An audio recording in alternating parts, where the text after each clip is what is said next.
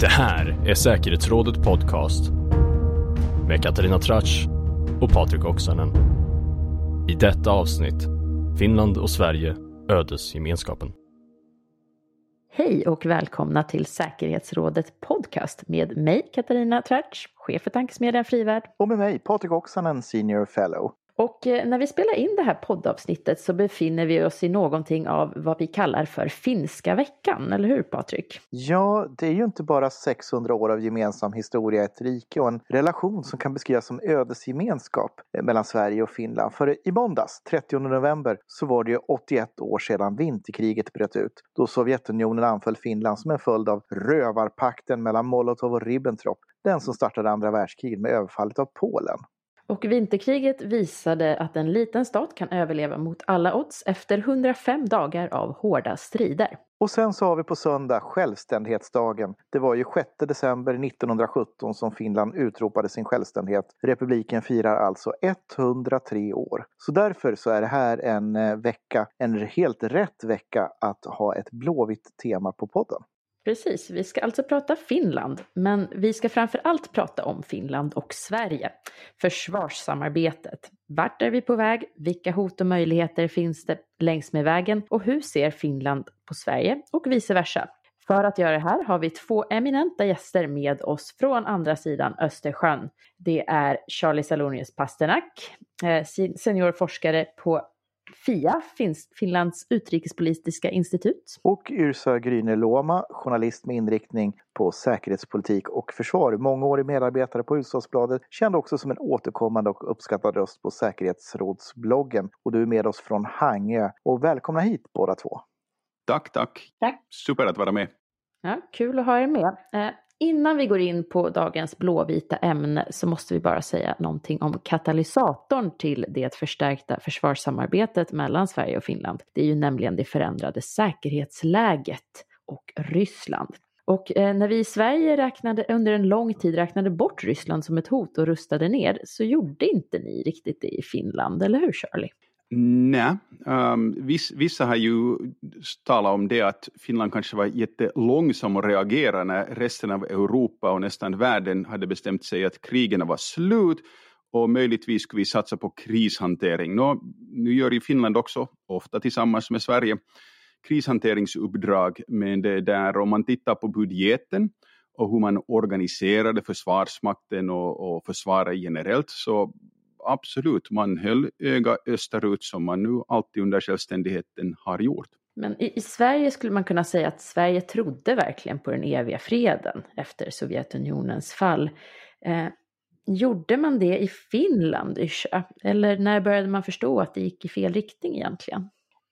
Jag tror nog faktiskt att man aldrig har räknat bort ska vi säga, utmaningen eller hotet från Ryssland, om man kan säga det så.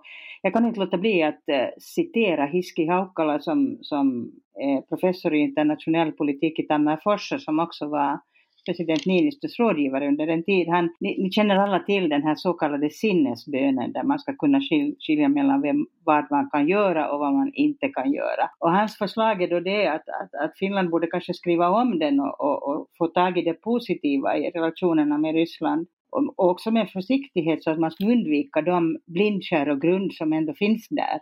Och då ser han, då ser han Finlands eh, nuvarande förvaltnings... Eh, områden som, som någonting som inte riktigt befrämjar den här helhetsstrategin i, i, i att se på, se på Ryssland och, och han påpekar då att det, det är faktiskt ett, ett handikapp när, det, när man har som granne en, en, en stormakt som, som har möjligheter och också intresse av att, att utnyttja eventuella sådana här små nischer och hål som kan, som kan uppstå i ett, i, ett, i ett sånt perspektiv. Så att jag tror nog aldrig att Finland har, har räknat bort. Man kan ju inte helt enkelt göra det på basis av historien och, och också sen vad som har hänt under så kallad fredstid. Så. Och det talar vi om cyberattacker. Så. Om jag får hoppa in hit, samtidigt en poäng som jag ofta, speciellt i anglosaxiska grupper som jag talar med, så, så liksom för fram är det att det är möjligtvis en paradox, men jag skulle hävda att största delen av finnarna förstår att man kan en vecka vara och, och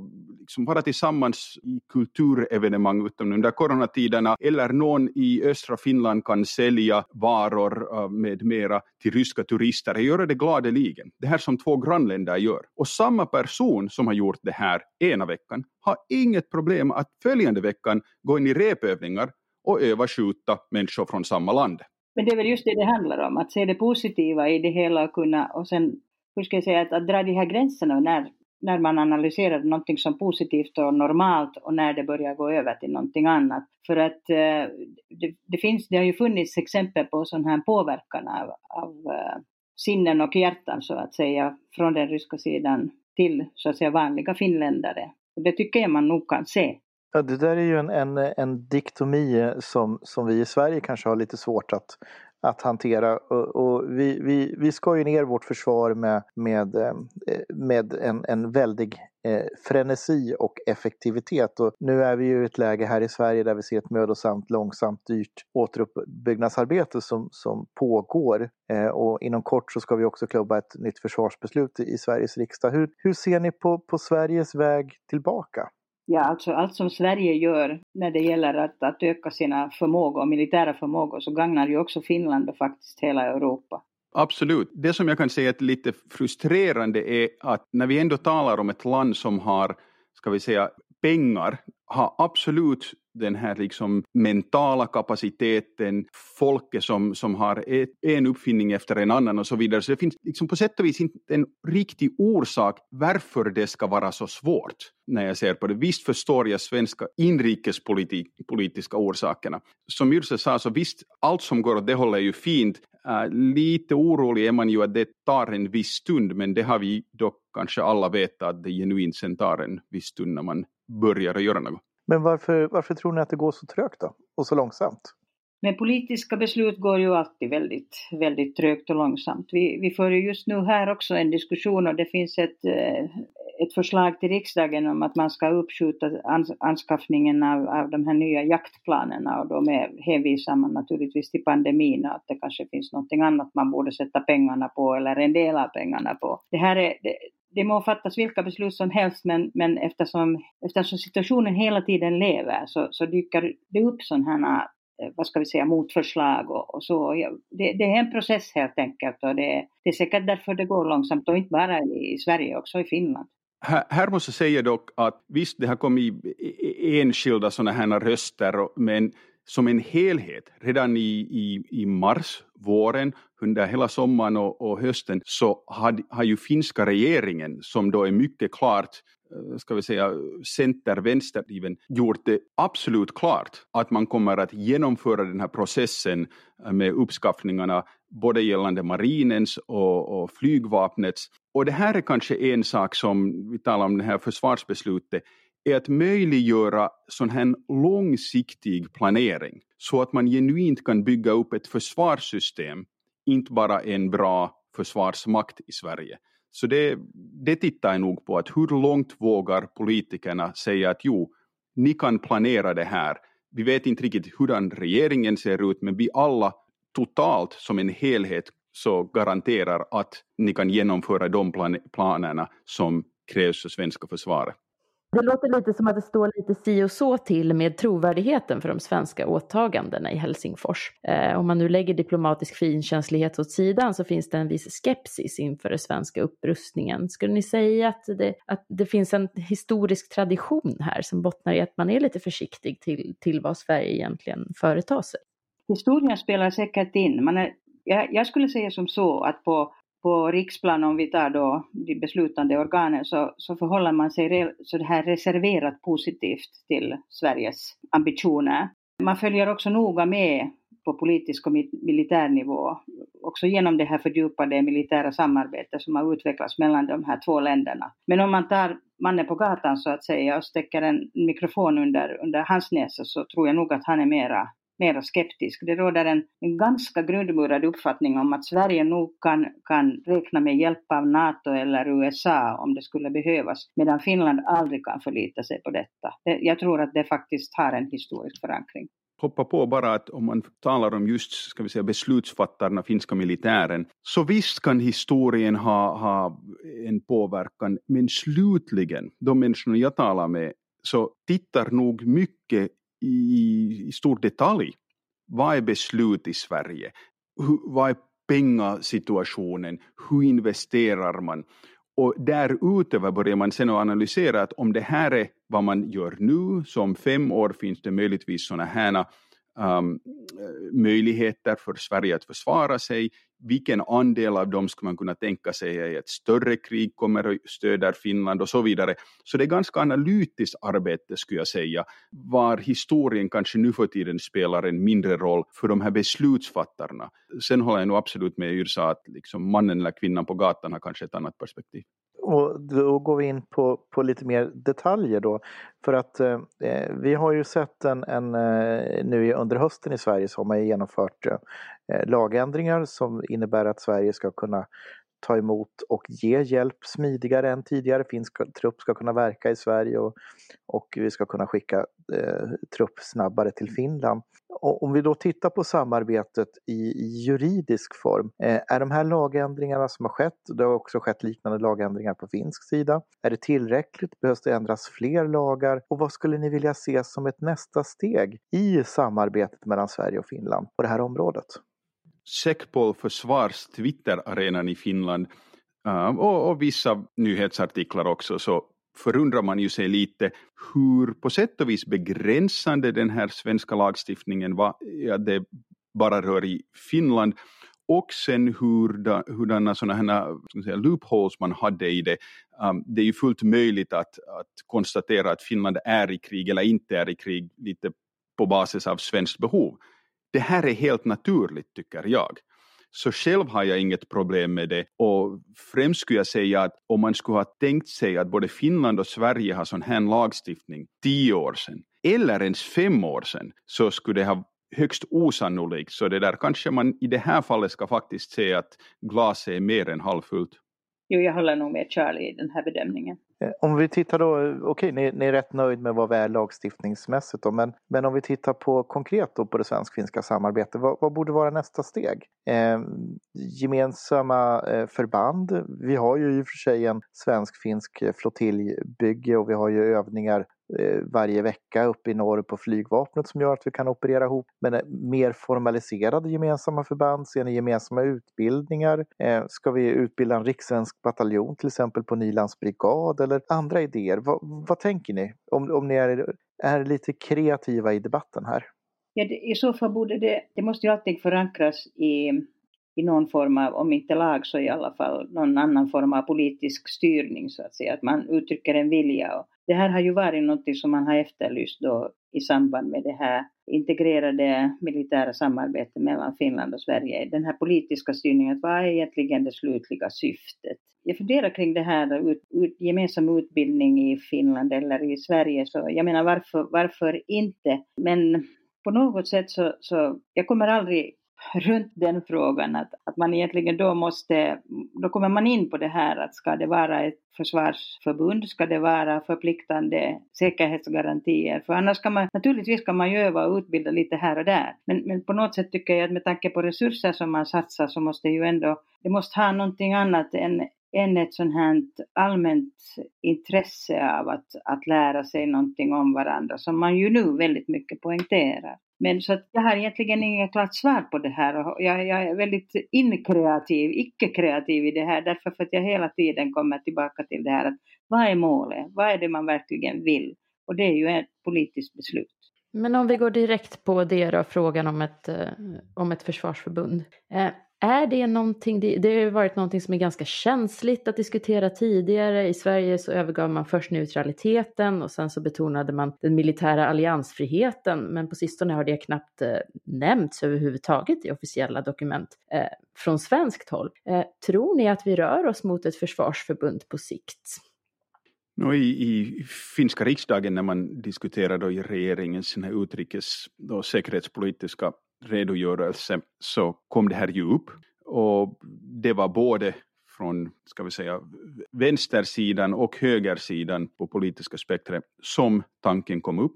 Men samtidigt sa man ju att speciellt Sverige för diversa orsaker inte kan, kanske riktigt ska vara lika intresserad i det här. Nu vet jag inte om det finns ett behov ännu att göra det här. Um, jag tycker nog absolut, som Patrik, Yrsa, några av mina kollegor har, har fört fram, att man på politiska nivån kanske ska fundera lite mera och till och med öva vad man genuint skulle kunna göra. Inte för att man på det sättet förutspår just en viss händelse, utan man blir van i tanken och fundera på att vad gäller det om Finland ger lov för svenska stridsflyg att flyga över finsk mark och slå in till Ryssland. Och börja fundera och resonera runt sådana här saker. Så det är nog en sak som ska göras. En annan sak som är viktig att, att komma ihåg är att det som man ser ut i offentligheten är en ganska liten del av det som man kanske förbereder sig operativt. Det här är ju helt bra i och för sig. Men det är där jag tror att en och annan gång så läser jag något i offentligheten som ett förslag vad man borde göra och möjligtvis vet eller har en gissning att man har redan hållit på med det en liten stund. Ja, här för inte så väldigt länge sedan så var det det här Hanating där på, på Hanaholmen i, i Esbo. Då ställdes den här frågan också till försvarsminister Kaikkonen och, och han... han Han visste inte riktigt tydligt vad, vad han skulle svara. Han visste vad han ville svara. Men han visste inte riktigt vad som var politiskt korrekt. Så att han stammade fram någonting om att ja, att på sikt så är det här ju nog naturligtvis önskvärt eller aktuellt. Eller hur han nu egentligen uttalade det hela. Medan då Peter Hultqvist eh, hänvisade till, till precis just de här lagändringarna som, som var uppe här tidigare i, i Sverige. Att det egentligen redan möjliggör någonting. Men vi kommer ju tillbaka till det att, att det, är ju, det är ju ändå en politisk frihet sen att bestämma, som Charlie sa här tidigare, vad som är krig och vad som inte är krig och så här. Men, att, men och här kommer man ju också sen in på, på den här andra frågan. Jag menar, hur ska den här helheten sitta i NATO-konceptet och Och Finlands väldiga liksom försvarspolitiska E U-hype som ingen förstår egentligen någonting av. Därför för att det som inte ses klart ut är det att E U kan aldrig vara annat än krishantering. Och det menar alltså hon... talar du om kejsarens kläder nu, Yrsa? Jag talar lite om kejsarens kläder, ja. Man, det är lite, jag, jag vet inte riktigt vad man, vad man egentligen vill. Alltså det, jag tycker att det skulle vara väldigt trevligt att få veta vad man vill. Hej, här måste jag säga annars det där, uh, en, en, en flicka på en bok som jag har, jag har läst på här, det där, tyvärr är den ännu på finska, men det där, den heter Operatio Punainen Kettu och är skriven av Helena Immonen. Och jag, jag nämner det bara för att i hennes bok så man följer visst en, en klump av finska det där, uh, civila och reservister då genom en, en, en kris, jag ska inte berätta för mycket, men det där, uh, finska trupper skickas till Gotland. Och det där och boken beskriver lite om den här säkerhetspolitiska delen men också förstås hur, hur kanske finska reservister då resonerar runt att bli, bli skickad till ett annat land uh, fast de nu är frivilliga i det, det här skedet. Så det där, uh, ens att läsa en sån här bok, uh, om det skulle finnas någon motsvarighet på svenska, tror jag skulle vara helt bra för riksdagsledamöter att börja fundera på de här sakerna. Det där är lite roligt att du tar upp den boken, Charlie, för att jag roade mig med helgen med att läsa Operation Garbo-böckerna. De gavs ju ut på Timbro förlag. Första boken kom åttioåtta. Det är väl tre delar i det där. Och så kom de en nyutgåva för några år sedan också. Och, och det som var i de böckerna, det, det smått otänkbara men, men kanske djärvt och visionärt tanke om svensk-finländs militärt samarbete. Det är ju vardag och verklighet. I den där boken så, så, så blir det ju då ett krig. Sovjetunionen finns då fortfarande och då anfaller Sverige och Finland eh, och vi ser i, i det scenariot då hur svenskt flyg eh, ombaseras till, till Finland och Åbo bland annat. Eh, svenska finska flottan eh, samverkar i, tillsammans med svenska och finska amfibieförband i ett sjöslag eh, vid Sveaborg utanför Helsingfors och så vidare. Eh, det där var ju, var ju då väldigt visionära eh, tankar som i, i stor del är realitet i, idag. Eh, Jag är lite nyfiken, läste ni de där böckerna när de kom? Och vad tänkte ni då? Det är ju, du talar ju om den här trilogin så det är ju romaner faktiskt. Det måste man ju också komma ihåg. Absolut. Ja. Um, Charlie, säger du? Nej, nej, tyvärr måste jag säga att uh, det där visst följde jag ju politik. Men kanske det där på grund av att jag gick till internationella skolor så brukar min det där uh, läsning vara mera sån här, ska vi säga, anglosaxisk i, i format än, än något annat. Men det där, nu är det ju alltid kanske ett, super, superbt exempel i det att det är viktigt att läsa um, romaner, noveller, uh, till och med science fiction. För att sen mitt i allt märker man att det frigör en att tänka saker som verkar vara otänkbara. Och sen, sen om någon tid kanske är helt normala. Ja, det var ju det vi var inne på snarare än att vi tänkte att vi skulle förhöra er på er svenska litteraturkanon här. Men böckerna och det ni diskuterade tar ju ändå upp någonting som tidigare har varit otänkbart. Svensk-finländskt samarbete konkret. Ett annat samarbete som har varit svårt att diskutera offentligt här i Sverige i alla fall har varit nära militärt samarbete med U S A. Det är ju någonting som på sista tiden har berövats av all sin kontrovers. Och det är ganska okontroversiellt i Sverige att i grunden tänka att händer något då, då kommer U S A och hjälper oss. Eh, sen har vi ju även ett samarbete mellan Sverige, Finland och U S A och i Norge som särskilt under president Niinistö drivit på för att vara med i de här svensk-finländska sammanhangen. Hur ser ni på utvecklingen på det området?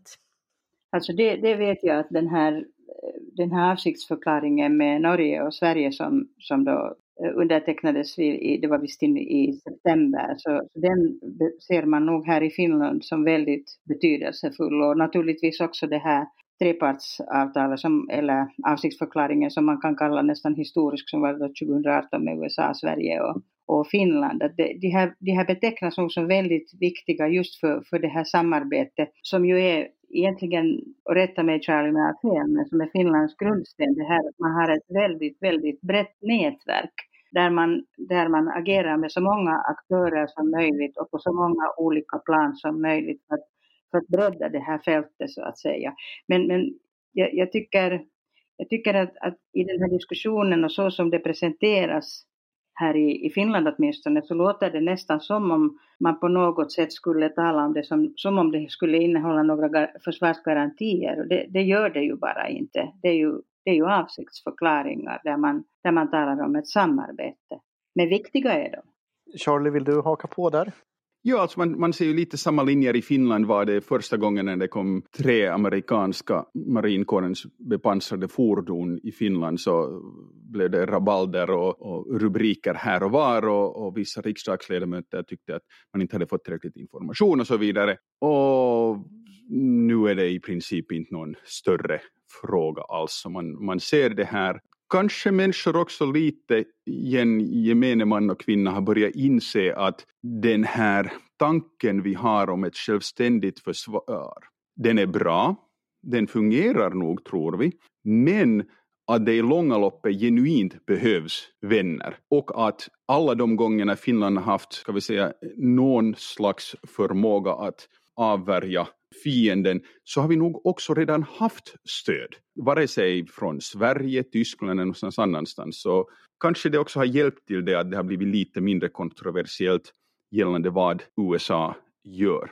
Jag tänkte lite tillägga här till det vad jag tidigare sa. Jag tycker att det finns en viss sån här, vad ska vi säga, ologisk, ett ologiskt sätt att tänka som stör åtminstone mig väldigt, väldigt mycket. Det är när det alltid, man vill väldigt gärna ha hjälp av vänner här i Finland. Det, det görs ju sådana enkäter då då vad folk tycker. Men sen när det gäller att själv ställa upp för andra så då, då blir det genast mera, lite svårare helt enkelt. Och det här aktualiserades ju då när det var tal om den här flygövervakningen över, över Island om ni kommer ihåg för, för rätt länge sedan i och för sig. Så, så, så det handlar ju bara om att, att flyga där och, och kolla så att säga. Men det var, det var nog en, en politisk dragkamp om man ska göra det. För att det, det fanns väldigt utbrett då den här tanken också på hög politisk nivå. Att no, men det är ju ett NATO-land att det sköter NATO. Man, man vill inte blanda sig i det där. Men Charlie har rätt i det att det har kanske nog ändrats idag.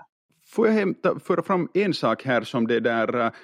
Kanske, inte vet jag, kanske det är långtråkigt men, men, men, men, det där, men, men jag tycker att det är oerhört viktigt när vi talar om partners, vad det säger Sverige, Finland eller också U S A, är hur vi kommunicerar och talar om det här helt under fredstid men sen också hur vi möjligtvis skulle koordinera våra meddelanden, det vill säga strategisk kommunikation under kristid. Uh, nu märker vi till exempel när Sverige hade en, en övning med amerikanska specialtrupper och man förde över trupper då till, till Estland. Så det, där, det var ju rubriker till och med i Finland för att man hade gjort ett gediget arbete om att berätta världen om det här. Um, Och sen funderar man på hur Finland för det mesta vill kommunicera om sådana här saker. Så det är ju absolut nästan tvärtom. Och sen om man tillägger ännu amerikanska sättet att kommunicera och tala om vissa saker. Det är inte en eller två intervjuer under åren som en amerikansk soldat har talat om hur de är mycket nöjda att vara här i Finland och öva med, det där, med Finland för att avvärja och försvara mot Ryssland. Och det här är ju då inte språk som du hör finska officerer använda. Så det här är nog en fråga som, som man kanske behöver ägna lite mera tid och tanke på att fundera och också öva. Ja, den strategiska kommunikationen så att den sitter ihop mellan olika partner är ju en, en viktig del. Och det där för oss in på det sista blocket som jag tänkte att vi skulle försöka hinna med även om tiden rinner iväg fort här i det här samtalet. Eh, och det handlar ju om eh, kultur och fördomar eh, och bilder vi har av varandra och hur vi uppträder. Och om jag ska ta och förenkla och lite raljerande säga hur, hur svenskar ser på finnar. Jag är ju själv eh, halvfinne så att jag står ju med, med ett ben i, i vardera läger här, eh, så, så är ju, ser ju många svenskar generellt sett som finnar som bastubadande, tystlåtna, envisa tjurskallar med, med koskenkorva, niven och, och björkriset, eh, om jag helt enkelt ska vara, vara väldigt fördomsfull och raljerande. Eh, hur, hur ser man på svenskar i Finland då? No, jag tror nog att i det här skedet så ser man på hur Sverige har hanterat coronan och det är man ju inte så där förfärligt imponerad av det. På våren så slog man ju sig glatt för bröstet här och tyckte att vi hade klarat det väldigt bra. Nu hade det ju tystnat, men lite, kanske som lite obeslutsamma. Och sen är det förstås det här, de här upprorerna i Malmö och vad som har hänt där. Och så tycker man att, att svenskar kan inte riktigt hålla koll på sitt eget samhälle. Det är nu vad jag, de kommentarer jag så att säga har läst och hört. Måste in, instämma med det här. Um, och de har ju båda med säkerhet att göra intern, extern och leder då till en fråga om att hur seriöst svenska tankar runt ska vi säga civilförsvar och, och hur samhället ska förankras i det här återuppbyggande av svensk försvarsförmåga och så där uh, kan gå om man så att säga inte kan fixa sådana här saker. Men det positiva att säga är ju att hej, det finns all möjlighet att lära sig från det här. Um, och det är kanske vad jag hoppas och ser fram emot. Att, att man vid något skede säger att okej, okay, vad, kan vi, vad kan Sverige lära sig från, från den där coronasituationen? Um, jag tror nog inte att kanske gemena man i Finland riktigt funderar på det. Där är det kanske viktigare att är det Sverige som ofta brukar ha tur i hockeymatcherna att pucken rinner in över mållinjen eller inte. Men det där som känns som man, man förtjänar ju sin tur också. Ja, jag är glad att det var du Patrik som tog det här med fördomarna som halvfinsk. Det hade inte riktigt flugit om, om jag hade gjort det. Men, men klart är att fördomar finns där eh, på båda sidor och olika uppfattningar. Men så är det ju ofta med de man står nära. Och Sverige och Finland är ju bland de länder som står varandra absolut närmast just nu. Inte minst genom det här försvarssamarbetet som vi har diskuterat idag. Eh, Jag vill tacka er, Charlie Salonius Pasternak och Yrsa Grönlund, för att ni har varit med oss idag i detta poddavsnitt under våran finska vecka. Om det här hade varit ett webbinarium så hade ni sett mig stå och vifta med svenska och finska flaggor här, men det, det sparar vi till, till längre fram. Ja, och innan vi sätter helt punkt så vill jag bara tipsa om några saker. Eh, I måndag släppte vi en brief eh, från eh, professor Stefan Fors med anledning av åttioettårsdagen av vinterkriget som handlar om hur Ryssland försöker skriva om historien genom att bygga ett offernarrativ.